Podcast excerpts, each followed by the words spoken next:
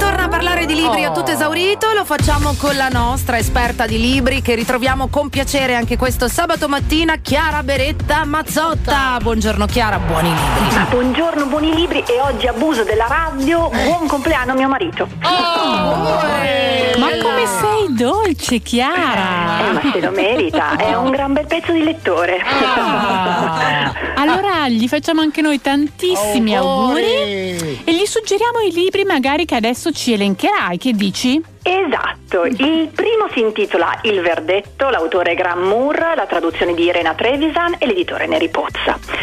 Allora, questa storia ci racconta di Maya Seal. Siamo nel 2019. Lei è diventata un'avvocata della difesa, 36 anni, ma 10 anni prima è stata una giurata una di quelle giurate poi colme di ideali, ideali che l'hanno portata a difendere a spada tratta in tutti i modi possibili un uomo accusato di omicidio. Lui è Bobby Nock, un insegnante afroamericano di scuola superiore. Maya si è spesa tantissimo per riuscire a convincere i colleghi della giuria che lui fosse innocente e effettivamente Nock è stato dichiarato innocente, quindi mm-hmm. l'ha scampata, diciamo così. All'epoca dei fatti, era il 2009, la giovane Jessica Silver, una studentessa di 15 anni, figlia di un magnate, una quindi un futuro struttura ereditiera, un giorno non era più tornata a casa, eh, nella sua casa di Los Angeles. Il corpo non si è trovato e Bobby Nock, eh, che era il suo insegnante di inglese, è stato il principale sospettato e di motivi per sospettarlo ce n'erano. Una serie di messaggi che l'uomo ha scambiato con la ragazza, ma soprattutto delle tracce di sangue che sono state ritrovate nella macchina del professore. Mm. Ed ecco che questa vecchia storia salta fuori perché appunto sono passati dieci anni, è l'anniversario della scomparsa di Jessica e questo processo controverso non è mai mai stato dimenticato né dall'opinione pubblica né dalla stampa, ma soprattutto non è stato dimenticato dai giurati, perché moltissimi di loro si sono pentiti della scelta che hanno fatto, tra tutti soprattutto Rick Leonard, ex giurato nero che si è pentitissimo, ha scritto anche un libro, ha accusato Maya di essere una manipolatrice, una bulla. Complicare tutto c'è la televisione, o meglio, una serie di documentari, Murder Town si intitola, che indaga sui crimini e che ha deciso di fare una puntata speciale proprio su Jessica e su Maya ma ecco che durante una riunione tra i 10 degli 11 giurati, uno di loro viene assassinato ed è proprio Rick. Ma il piccolo guaio è che viene ritrovato morto nella stanza di Maya, così da giurata ad avvocata direttamente ad accusata di omicidio. Mamma mia.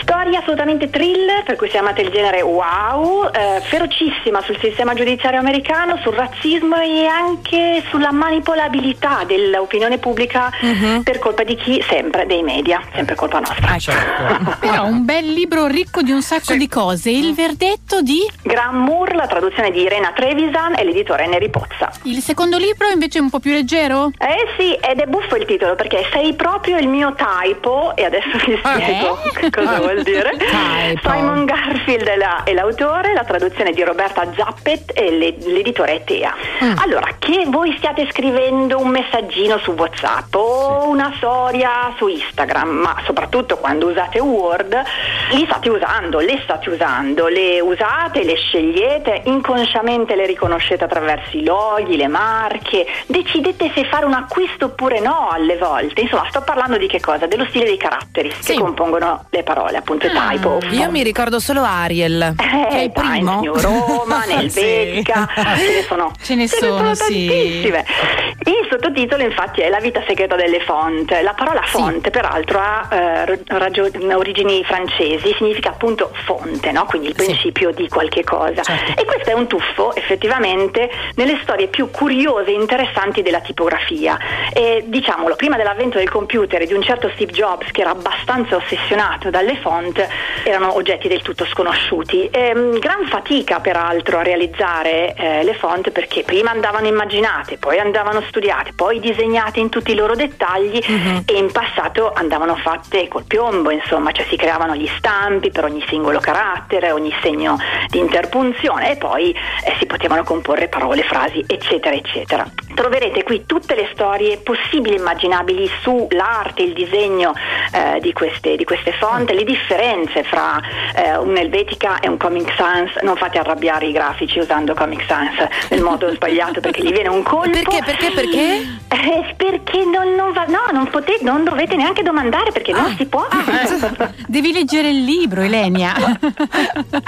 No, c'è un gusto per cui alcune, Sì. alcune scritte, alcune font vanno bene per alcuni tipi di messaggi, C'è mentre il altri. Comic Sans deve essere appunto spiritoso, eccetera, eccetera. Ah, Ma ok. sapete che i grafici sono un po' ossessionati. Eh, Ecco. sì. Molto divertente, ricchissimo di informazioni e soprattutto nel testo ci sono i diversi typo, quindi li vedete. Ah, Capito. Eh sì. ma Bello. che carino, questo Curioso. lo voglio leggere. Sì. Sei proprio il mio typo? Grazie, Esatto. Betty, di Simon Garfield, la traduzione di Roberta Zappet e l'editore Tea. Due libri, uno molto diverso dall'altro, però tutti e due come sempre bellissimi, Chiara. Grazie, grazie, grazie anche questo sabato per questi bellissimi suggerimenti. Grazie a voi e buoni libri, buon weekend. Buoni libri. Chiara. A te, auguri ancora al marito. Grazie a Grazie. Chiara Beretta Mazzotta. Ciao.